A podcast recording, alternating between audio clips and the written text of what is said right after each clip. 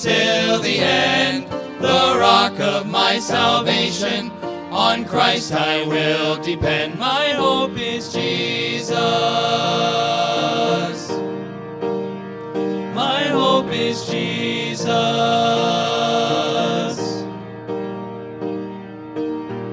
When darkness hides my Savior's face, I rest on His grace. When faith is weak and doubt is strong, I still lift up salvation's song. My hope is Jesus, the anchor of my soul, the ruler of this universe, the one who's in control. He saved me and he will keep me till the end, the rock of my salvation. On Christ I will depend. My hope is Jesus. My hope is Jesus. On Christ the solid rock I stand.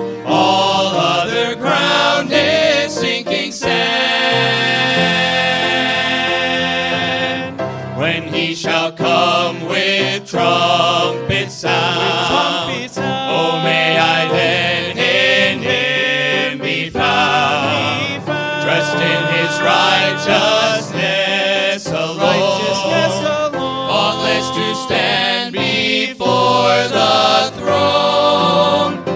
My hope is Jesus, the anchor of my soul, the ruler of this universe, who's in control.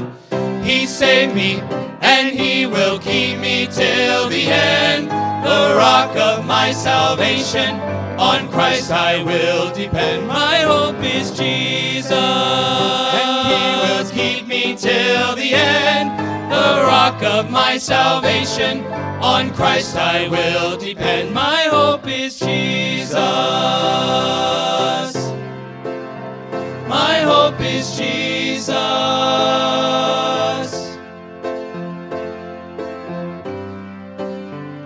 My hope is Jesus. My hope is Jesus.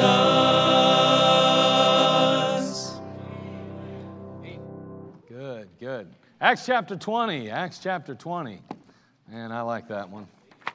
That's a good one. What a message, amen? I tell you, when our songs stop feeding us a little bit of doctrine and giving us what we need to hear, and they just start making us feel good all the time, we got an issue. We want songs that are going to feed us, not just make us feel good. Boy, that was a good, some feeding right there. That's good. Smorgasbord. Say a buffet, I guess. Some call them buffets. I don't. I don't know about you. I, I, don't do well with buffets anymore. I used to do really good with them, man. I'd go in there and just kill them. Now I go in there and I fill up too fast. Isn't that terrible? Older you, I don't know about you. Some of you, maybe older folks, you don't have a problem with that, but it seems the older I get, the, it's harder to eat. I had to, like I say, I had to work up to Thanksgiving. I was doing, you know, four days, you know, trying to build up the stomach, spread it, expand it a little bit, get ready for Thanksgiving. And now I'm paying for it because I'm still eating a lot more than I should. And the other day, I, there was this pizza, and my wife said, Did you eat the whole pizza? I said, Yeah, I ate the whole thing. That's probably a lot for, you know, somebody that works indoors and sits down for their, their you know. So that's not good, right? A whole pizza isn't a good idea. But, uh, well, I've, ex- I've, I've, I've worked out, I've expanded my stomach. So here I am. I'm a byproduct of my efforts. And so, anyway, Acts chapter 20, all right? Acts chapter 20. Begin in verse 7, all right? Acts chapter 20, verse 7. the Bible says, And upon the first day of the week, When the disciples came together to break bread, Paul preached unto them, ready to depart on the morrow, and continued his speech unto midnight.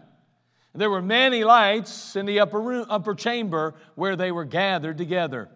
And there sat in a window a certain young man named Eutychus, being fallen into a deep sleep. And as Paul was long preaching, he sunk down with sleep and fell down from the third loft and was taken up dead. And Paul went down and fell on him and embracing him said, Trouble not yourselves, for his life is in him. When he therefore was come up again and had broken bread and eaten and talked a long while, even till break of day, so he departed. And they brought the young man alive and were not a little comforted.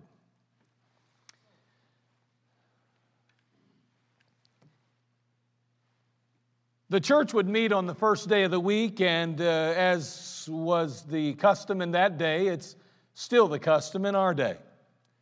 We were encouraged to and instructed to meet on the first day of the week now. Obviously, the Jewish believers under Judaism would meet on a Saturday. We, as believers, meet on a Sunday, the first day of the week. And so Paul is meeting with the believers. He's preparing to leave in the morning. Now, most of us, if we were preparing to leave in the morning, would say, Well, I need to make it an early night. I got to get back home and I need to pack up a few things and I need to prepare myself for that early rise because I know I'm going to get started in the morning and so I want to be prepared to leave. So I can't stick around too long. Paul said, You know what? There's a few things more important than a little sleep. There's a few things more important than getting the rest that my body may say I need. There's a spiritual need here that needs to be met. And so, Paul, he's preaching now, preaching long, by the way. It's midnight, and there's a young man that's sitting in the window, and he falls asleep and falls out three stories to his death. It's important to understand that apostles were endowed with certain abilities and certain gifts. These gifts confirm their authority and their heavenly credentials. These apostolic gifts ceased upon the completion of the Word of God. Look, if you would, in 1 Corinthians chapter 13, verse 8. Today, we have those running around our country claiming that they can raise people from the dead or they can heal and do all of these apostolic gifts. My friend, that is not the case at all. Watch what the Bible says in 1 Corinthians chapter 13 verse 8. It says there, charity never faileth, but whether there be prophecies, they shall fail. Whether there be tongues, they shall cease. Whether there be knowledge, it shall vanish away. For we know in part and we prophesy in part, but when that which is perfect is come, then that which is in part shall be done away. Now, Christ had already come by the time Paul is now preaching this truth in Acts chapter 20. But can I tell you what had not been assembled, what had not been canonized, what had not been completed yet is the Word of God. And can I tell you that the book that you hold in your hand and the book that I hold in my hand is complete and it is perfect. And when that which is perfect is come, then that which is done in part will be done away with. And can I tell you, there's no need for the apostolic gifts today because we have a completed and perfect Word of God. So Paul descends upon the youth and revives him. What a miracle that day! An amazing miracle. The congregation is not just a little comforted, they are majorly comforted. They are really comforted. They're so excited that Paul the Apostle takes his place behind the pulpit again and begins to preach the Word of God into the wee hours of the night and finishes at the break of day. Isn't that something? How is it that Eutychus fell out of the window? Well, he fell asleep. I know. But how did he fall to his death? I mean, he obviously was leaning more out of the window than in. In whatever direction you are leaning, that is the direction you will fall.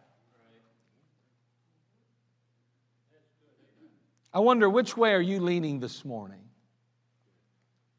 Are you leaning toward God or are you leaning away from Him? Are you in or out of the will of God? Are you all in? Are you all out? Are you leaning toward or away from God? Which way are you leaning? And which way you're leaning will determine which way you'll fall if you fall. Do you know that a tree will fall whatever way it's leaning? Whichever side the bulk of the weight is leaning, that's the side the tree's going to fall to. You know, you can notch a tree, and that's important to do, and it's absolutely necessary, really, if you're going to bring it down. And that'll aid it in falling the direction you want it to fall. But I'll tell you this if it's weighed, overweighted on one side or another, you better be careful. You better trim that tree out because whichever side it's leaning is the side it's going to fall. I decided to cut a tree down in my front yard. Now, I had a bunch of trees when it all begun, and I did a tree cleansing. Some people like to do those cleansings. They eat all that stuff and cleanse their colon. I do tree cleansings. But our house and our yard was filled with trees, the backyard filled with trees. And I'm telling you, we, I got to cutting those trees out. Man, if we would cut sin out of our life the way I cut those trees down, we wouldn't have a lick of it in our life.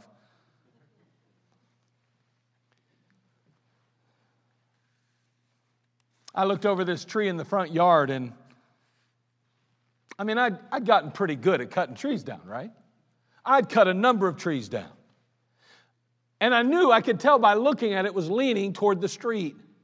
Now, the street, there, of course, there were those electric lines running on the other side of the street, but this was a big tree, probably 40, 50 feet in the air and I wanted to drop it. Front yard. I had this skinny little narrow area. I had to drop the tree over there. And, and I thought if I can just drop that tree there, I'm good to go. I don't want it falling into the road though. Man, can you imagine a car coming by? Wham.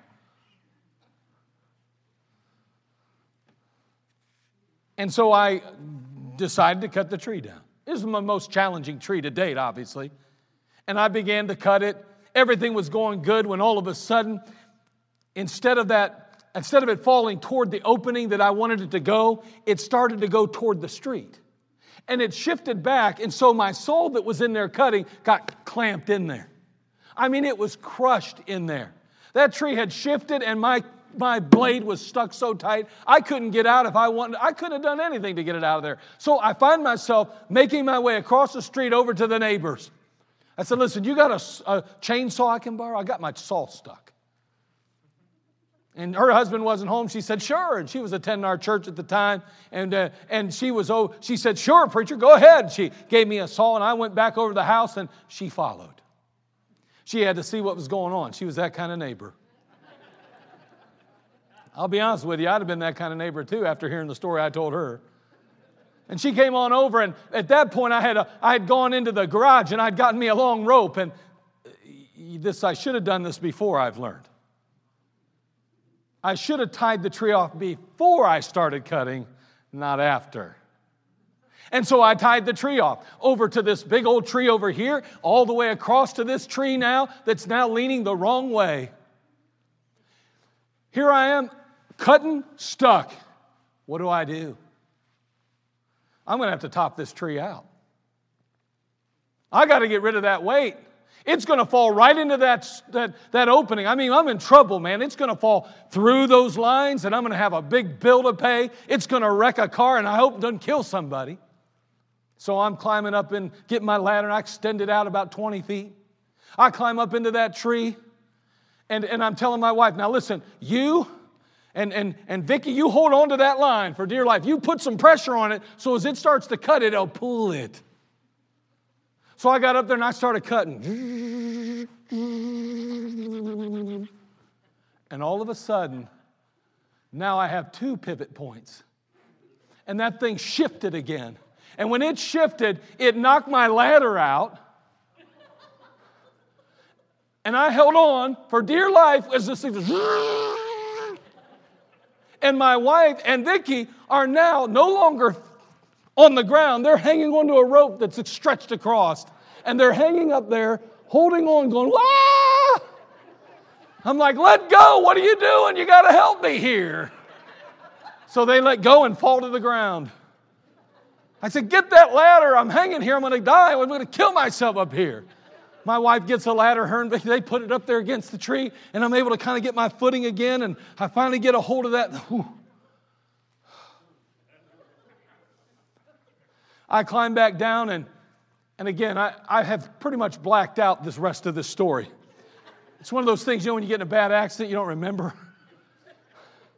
But I do recall, if I recall correctly, I, I, went down and I thought, well, it's too late. I can't do anything about this at this point. Where it falls, it falls.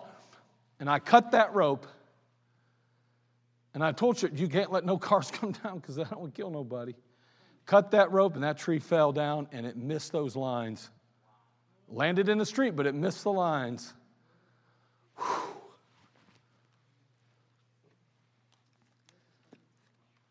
Do you know, just like that tree, you'll fall to whatever side you're leaning. I, I, it, you may reason that you can somehow defy gravity, but rest assured you're not going to. Whichever side you're leaning is the side you will fall. Now, some think, you know, I'll never fall. I'm just not going to fall. Really? Hmm. You know, I was 28 years of age and I was full of life, spitting vinegar, man. I mean, to tell you, I was a, I mean, you think I'm a specimen of health now. You should have seen me then. 28 years old. Now, I was at a church, and at that time, I hadn't started pastoring yet. I was over at this church. We were just helping out at this church at the time, and, and uh, I, we happened to be driving the van. So, for the services, we'd go pick people up, bring them on in, do all of that stuff. And I remember that I'd parked the van over there away from things a little bit. Hey, listen, it was funny. I was 28 years old. I didn't need to park close. I let some of the old people park close, right? That's how we were taught in those days. And so, even though I drove the church van, we parked a long ways, and I stuck it down there at the end of the parking lot down there, at least a couple good 40, 50 feet away from the entrance, maybe, you know, five, six different rows. And so, I remember still, uh, after church was over, I'd pick up the van, I'd drive it out underneath that carport, and I'd pick the people up and head home. This was a bad night. It was snowing like crazy.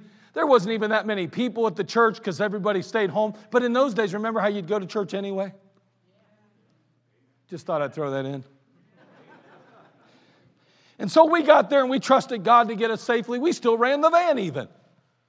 And here the van's parked, here the people were waiting for a pickup, and I took off running out the back door like I did every single time. I'm young, I'm nimble. I, I mean, I am like the flash. And I hit that door running, boom, I was gone. And all of a sudden, before I knew it, my feet came out from underneath me. I mean, I'm not talking about I was jogging. I would run a full blast. I mean, it was like, I got a job to do, I'm getting it done now. But boy, when my feet come out from underneath me, I didn't just fall or slide. I literally came out and it tipped my back toward there, and I hit on the back of my back and my neck, right onto that pavement. Is that it was it, it was so hard. It was just solid ice. And I don't know if I was knocked out. I don't know if I was just, I, I don't even know what happened. All I know is when I, my eyes opened back up, I was in so much pain, I was just paralyzed. I couldn't even move. To this day, I do not walk on pavement the same way. I walk on it differently than I did in those days. I never walk on pavement. I never run like I used to run on pavement when it's icy out.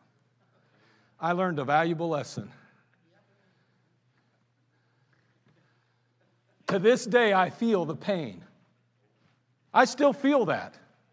You say that's crazy. Well, wait till you're my age and you do something when you're young, you'll feel it.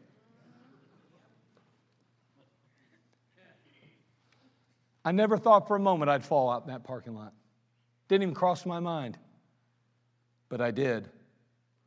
The Bible says in 1 Corinthians 10 12, Wherefore let him that thinketh he standeth take heed lest he fall. You say, Oh, I won't fall, preacher. Really? I didn't think I would either.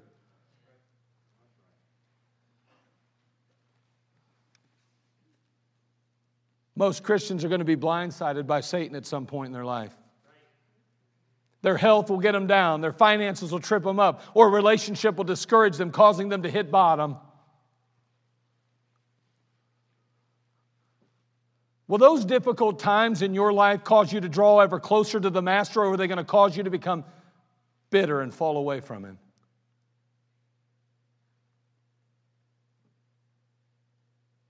I don't know what happened to Eutychus. I don't know why he fell asleep. I don't know the reason for it. I don't know if he just was tired from the night before. I don't know if he wasn't feeling good. I don't understand exactly what happened, but what I do know is he was leaning the wrong way, and when he fell, it wasn't good.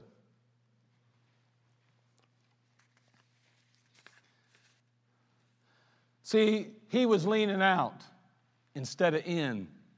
Can I ask you, are you leaning out or leaning in?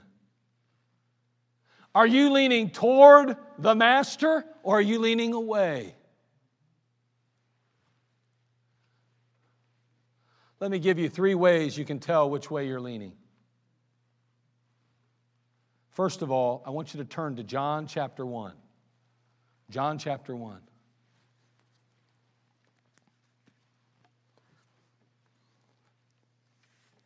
I'm going to give you three ways you can tell which way you're leaning. Then I want to talk to you a little bit about what can you do about it. So let's talk a little bit today. Let's try to learn something, if we can, that will help us in the future. First of all, in John chapter 1, verse 6, the Bible says, There was a man sent from God whose name was John. It's talking about John the Baptist. The same came for a witness to bear witness of the light that all men through him might believe. He was not that light, but was sent to bear witness of that light. That was the true light, which lighteth every man that cometh into the world. Now, earlier we know that the Bible says in the Word uh, that, that in the beginning was the Word, and the Word was uh, made, in the beginning was the Word, and the Word was God. And, uh. Man, I'll tell you what, I'm losing my mind here. Sorry about that. That's frustrating. That's called age. See what happens when you fall? It has shaken me up to this day. If only that was the real reason. In the beginning was the Word, and the Word was with God, and the Word was God. The same was in the beginning with God. The context of the passage is Jesus Christ. And what it's saying here is that Jesus Christ is the light, then. Now, I want you to see how, uh, uh you know, how we're to respond to the light because it's important how we respond to light. Look, if you would, in chapter 3 of John, verse 19. So we see that Jesus is the true light. But notice here in John chapter 3, verse 19, the Bible then addresses the issue again of light. And notice it says, And this is the condemnation that light is come into the world, and men love darkness rather than light. Who's the light according to John 1? Jesus Christ. The Bible says that light is come into the world, Jesus Christ. And men love darkness rather than light because their deeds were evil. For everyone that doeth evil hateth the light, neither cometh to the light, lest his deeds should be reproved. But he that doeth truth cometh to the light, that his deeds may be made manifest, that they are wrought in God. So the, the point is, is that Jesus Christ is the light. Now, I don't know about you, but you know, what I find is in many cases is that people have a tendency to shy away from light in a spiritual context. Why do we shy away from the light? Jesus Christ is the light. Why is it that we shy away from Christ? Why is it we don't want to lean toward Him? Could it be because it exposes who we really are? It, it reveals to us and to others our sin. It, does, it, it causes us to see ourselves in a very poor light, so to speak. The Bible tells us that this is the condemnation, that light is coming to the world, but men love darkness rather than light. So, number one, if you don't look forward to church, you're leaning out. Remember, Christ is the light. In the local church, we come together at God's house, and guess what we find in the church? If it's the kind of church it ought to be, it's light. We have to enter into a place where light is being manifest, where light is being pointed to. The messages are rooted in Scripture and it points us to Jesus Christ. As a matter of fact, in John chapter 5, verse 39, the Bible says, Search the Scriptures for in them ye think ye have eternal life, and they are they which testify of me. Every time you open this precious book, every time you dig into the Word of God, my friend, it's revealing to you Jesus Christ. And may I say that Christ is not only perfect, but He's the light of the world. And every time you get into this book, it reveals your sin in comparison to a perfect, holy Savior.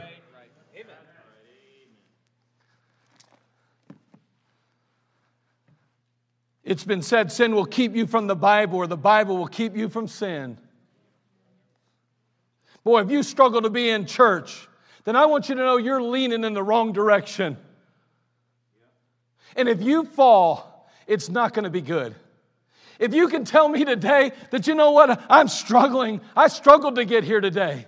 It's not because I feel so bad. It's not because my car broke down. It's just because I've not found myself too excited about the house of God lately. I'd much rather stay home. I'd much rather relax. I'd much rather get some more rest. I'd rather sleep in. I'd rather pull the covers over my head on a cold day like this. My friend, you are leaning the wrong way. You're leaning out. You're not leaning in. Boy, we need to recognize the great need of the church and everything about it in our lives.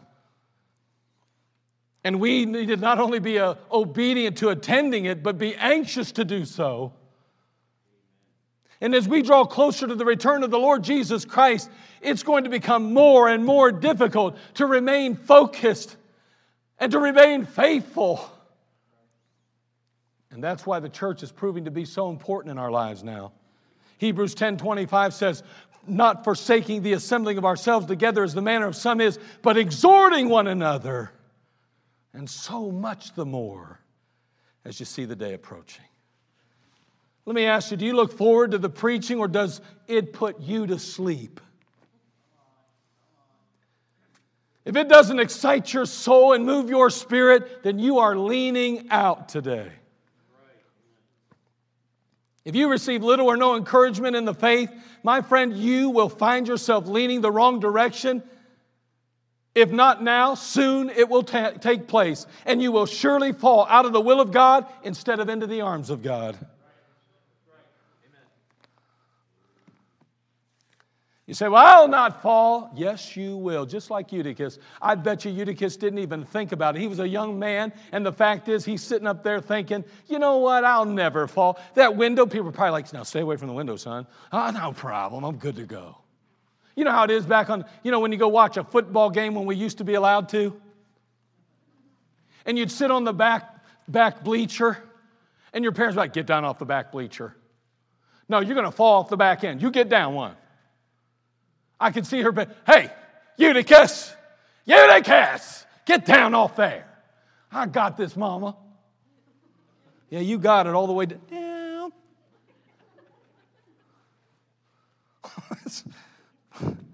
Splat.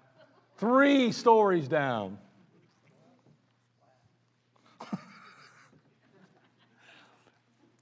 if you're not looking forward to church, my friend, you're leaning out. Number two, how do you know if you're leaning out? If you don't look forward to spending time alone with just you and God, you're leaning out. The Bible tells us that Christ is the light. In John chapter 8, verse 12, the Bible says, Then spake Jesus again unto them, saying, I am the light of the world. He that followeth me shall not walk in darkness, but shall have the light of life. Man, I want to tell you something. As we look at this precious book, it's a perfect book, yes. It's a book of light. Every day you wake up and every day I wake up, we ought to be anxious to get into the presence of light. The Bible told us over here in the book of John, it made it very clear to us that if we're not seeking out the light, then there's a problem in our spirit, in our soul. Because it says, and this is the condemnation that light is coming into the darkness, and men love darkness rather than light. Why would I not want to be in the light? Why would I not want to read the word? Why would I not want to be on my knees? I'll tell you why. Because you're leaning the wrong direction. Because everyone that doeth evil hateth the light, neither cometh to the light, lest his deed should be reproved. You know, we got to start calling it what it is. We got to stop making all kind of excuses. We got to start dealing with the real problems. And my friend, if I don't love the house of God, if I don't love the word of God, if I don't want to be in the presence of God, then what's wrong with me? I don't want to be around light. And if you don't want to be around the light, there's a reason for it. And biblically, it's because you're trying to hide something.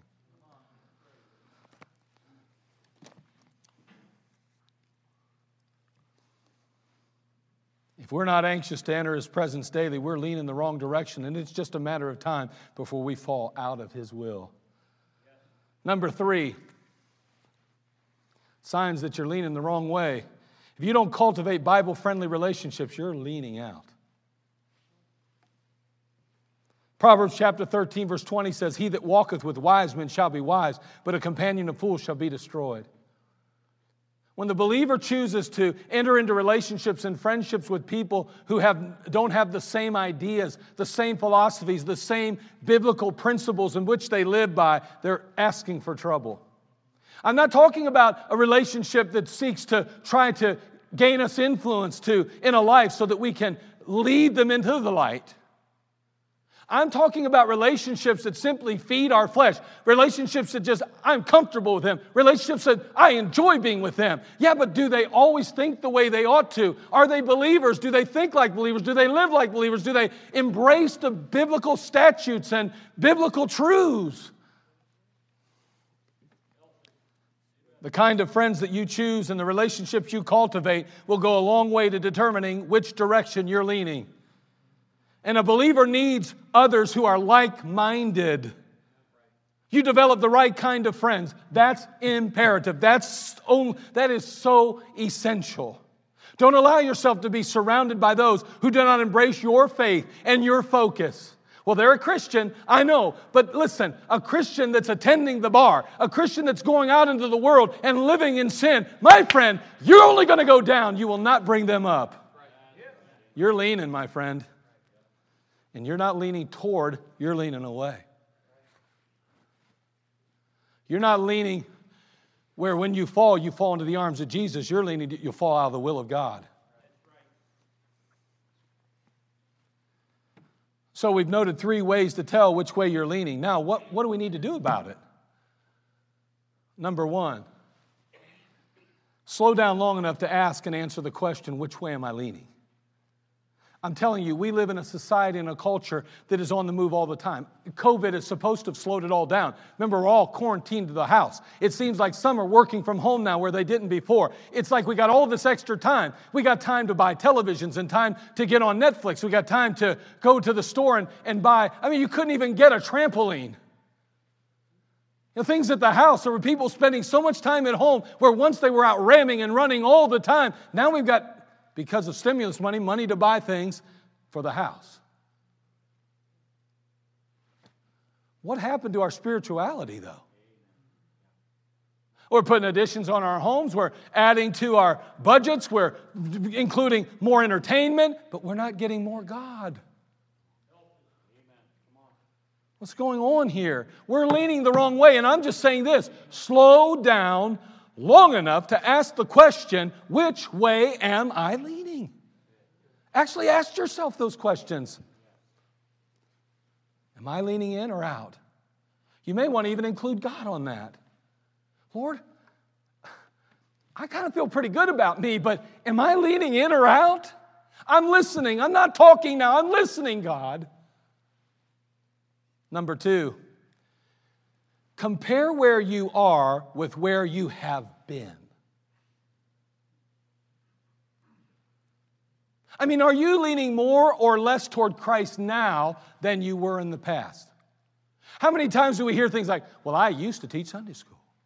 I used to run a bus. I used to work in a nursery. I used to sing in a choir. I used to go soul winning. What's wrong? What happened?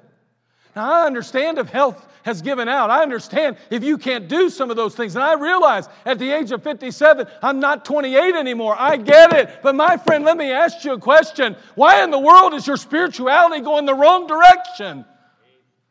Because spirituality isn't based on just simply what you do, it's who you are.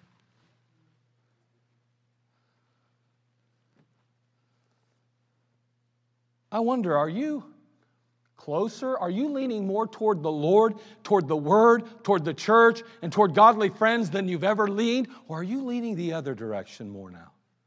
Has there ever been a time in your life when you were closer to Jesus than you are now? Because if there was, then more than likely you're leaning out. And if you are leaning in, you got some ground to catch up with.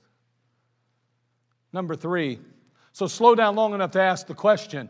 Compare where you are and where you've compared to where you've been. Number three, stop justifying your misdirected lean.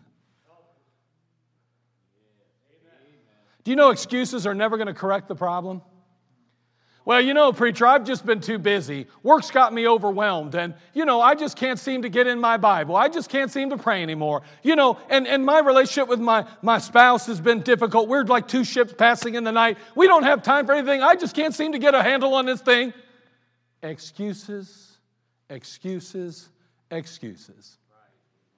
You say, You don't know what you're talking about. If you had to live my life, you would learn. I'll trade you but I need the same grace God would give you to travel in your life. I can't do it with the grace He gives me. I got to have the grace He gives you. And then you would need the grace that God gives me to travel mine. See, if you're going to carry my cross, you need the grace God gives me to carry it. See, it's stupid to go around saying, well, if you just wear my cross, you'd understand. No, because God gives you different grace. It's not fair. It's not fair to compare my burden to your burden. It's not fair for you to compare your burden to mine. It's not it's apples and oranges, friend, because I still need the grace of God. You can't do what you're supposed to do without his grace, and I can't do what I'm supposed to do without his grace. You say, I'll trade you. Yeah, I'll trade you, but it won't matter. But I better have your grace or I'll just be crushed. But don't tell me you can't handle it because God wouldn't give you any more than you can handle, and He won't give me any more than I can handle. Those are excuses why we don't get into our Bible. There's excuses why we don't want to be in the light. That's excuses why we don't want to hear from heaven. Well, I love God. Do you love God's house? Do you love God's people? Do you love God's word?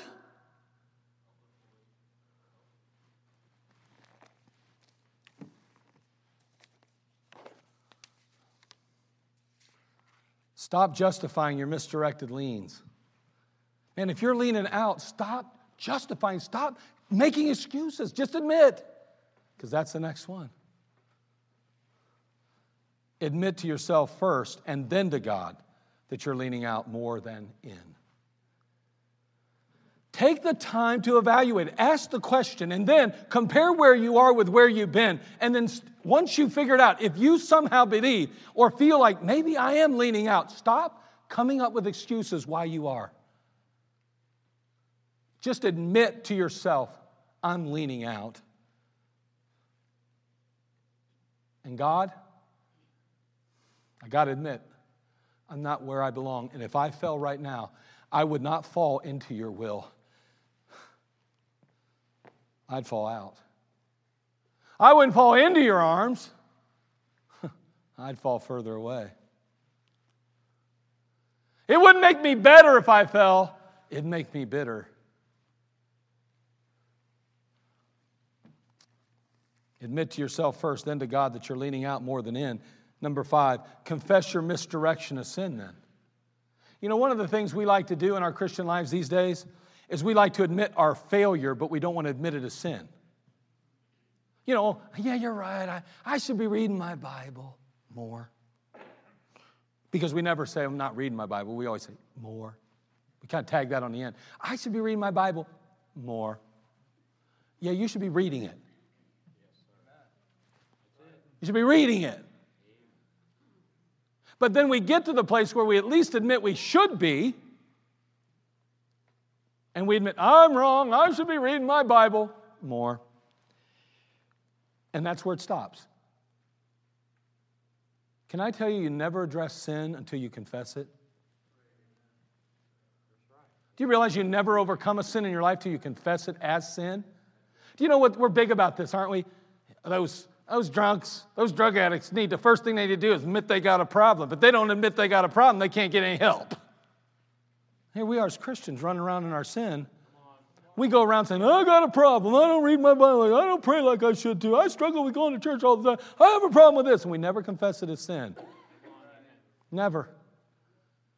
Now, again, I say never, that's wrong. There's probably some that do, and praise God for that. But let's face it, I feel like more and more we've just learned to accept ourselves as failures in those areas. That it's okay because that's natural, that's normal. It's normal to have sin in your life. It's normal to struggle with going to church, reading your Bible, and praying. Everybody struggles with it. Oh, you know everybody? It's funny how we like to do that too.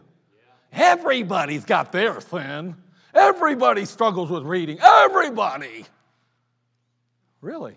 Why don't you worry about you and let me worry about me? Why don't we all just worry about how God sees us? Let the words of my mouth and the meditation of my heart be acceptable in thy sight, O Lord, my strength and my redeemer. When I compare myself to Jesus Christ, I fall miserably short. And yet, we're so quick to dismiss our failures or our folly or our sin as just being natural, normal. I'm telling you, if you're leaning, you're going to fall sooner or later. And like Eutychus, if you're leaning out more than you're leaning in, it's not going to be good. Admit, but then confess your misdirected misdirection of sin. Ask for his forgiveness because it is sin when we lean out instead of in. When we are leaning away from the light instead of toward it, my friend, that is sin. Because if there is one issue that if there's one thing that is the epitome of the Adamic nature, it's this I don't need God. That is the essence of the sin nature. Everything else is a result of the fact that I can I don't need him. So when we're leaning away, that is sin, my friend and we need to confess it as sin. Then, number six, shift your weight. Okay, I've come to the place where I have asked the question and I've come to a conclusion. I, I, have compared my past with my present. I realize that I'm not where I was. I'm not where I should be then. I'm leaning the wrong direction. I, I admit that to myself and to God, and now I confess it as sin. Shift your weight, lean more toward God. Do you know, we would call that in biblical terms repentance. We don't repent today either. See, we all know we fall short, and we're very quick to admit that. And somehow, in admitting that, we feel justified. But we don't want to confess it as sin because then it makes us look bad, even to ourselves. Because our pride says we're really good people down deep. Oh, really? And then when it gets to this part, well, I just struggle. You know what? Did you try to get up this morning? How'd you do? Well, I hit the snooze a couple times. Did you get up this morning? You did. Oh, let me ask you something. I hope this is true. Did you try to clean up before you came to church? I hope so. Did you try to actually get here? I won't say on time. Did you try to get here? Yes, you did. And how'd that work out? You did. It seems to me that everything you put your mind to, everything you really try to do, you do. I'll try. If you really mean that, and you say, I'll try to stop leaning out and instead lean toward and in, then you will.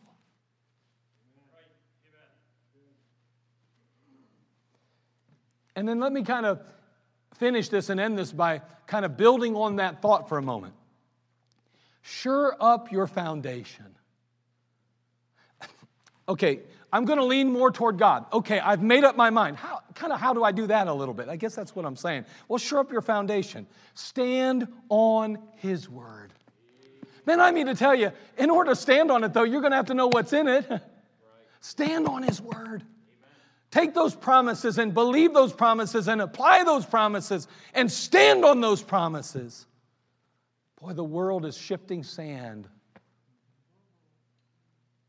But God's word is a sure foundation. Stand on his word, then submit to his ways. You make the word of God a priority in your life. You make it a priority in your marriage. You make it a priority in, the, in your own home.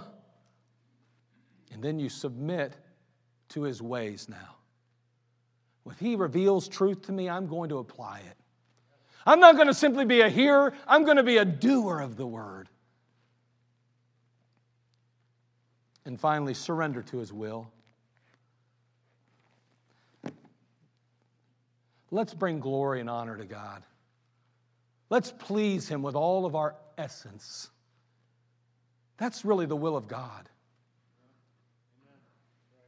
And then there's the plan of God, obviously, that's different for all of us and the direction He'd have us travel, the ministries He'd have us involved in. I understand that. But the will of God, let's make it our goal, our purpose to bring glory to God and to please Him with our existence.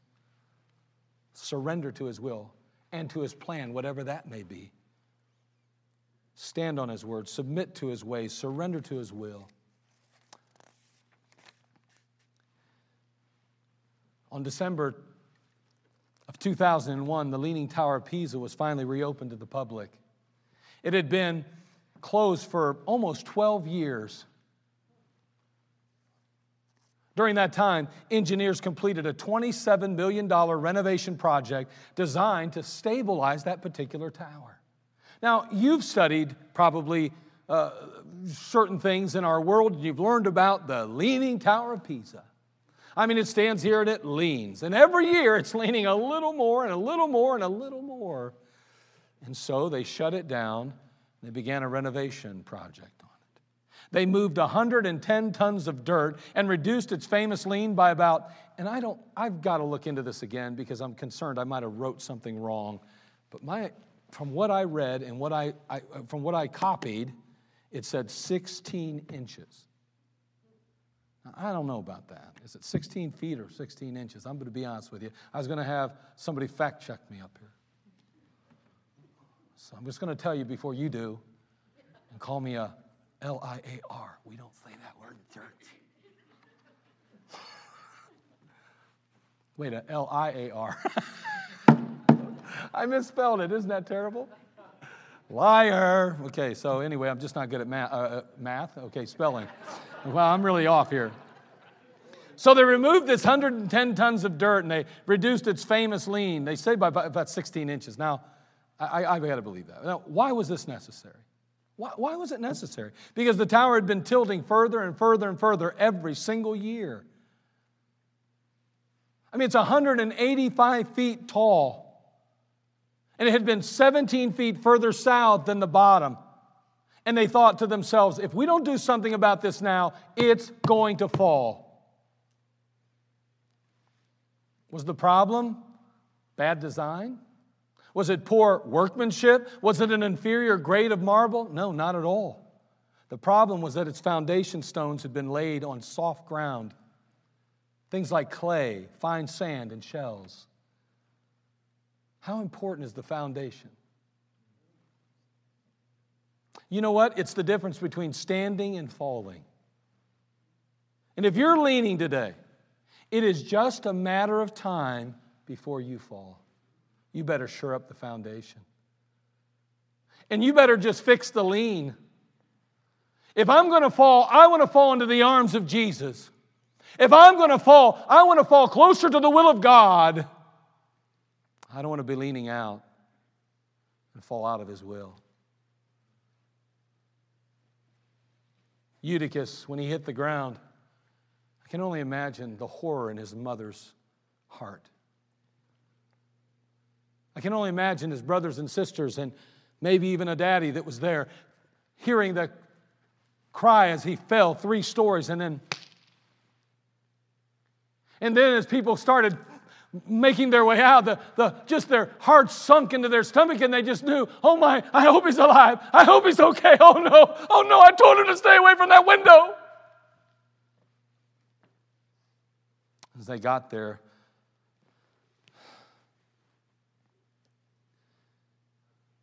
the worst had come to pass. He was dead. You know, if you're leaning out and you fall, don't think for a moment you're the only one that'll be affected. There's so many others that'll be hurt by it. So many others that'll be disappointed, so many others whose hearts will break. I wonder, which way are you leaning? Because the way you're leaning will determine which way you fall. And whether we want to admit it or not, difficult times are coming, and so to speak, they're going to trip us up. We better make sure we're leaning the right way so we fall closer to Jesus and into his arms and not out of his will.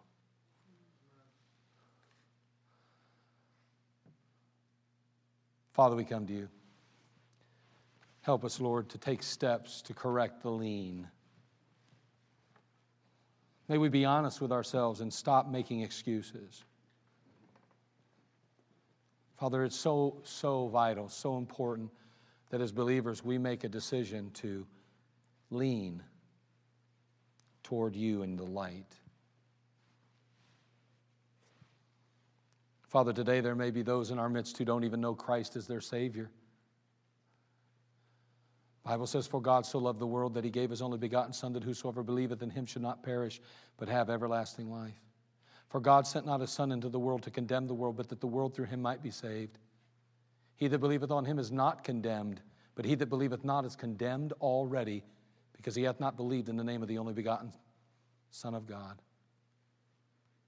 If you're here today and you've never put your personal faith and trust in Christ, you've never admitted that you're a sinner before a holy God and that you need Christ and only He, only He alone can save you, forgive you, and wash you from your sin, then you need to do that today because let me tell you, you haven't come to the light then. Oh, I know there's all kind of lights in the world, but there's only one, and that's Jesus who can save you from your sin and deliver you from an eternal destination called hell. Today, you need to leave that seat when the music begins to play. Come forward and let someone take a Bible and show you how you can know without a doubt you're on your way to heaven, how you can receive Christ, the light, into your life and begin to travel a road that leads not only to heaven, but leads to prosperity in Jesus Christ. Father, bless us now in this time of invitation. Be glorified in it. In Christ's name, amen. Let's all stand, every head bowed, every eye closed, as the music.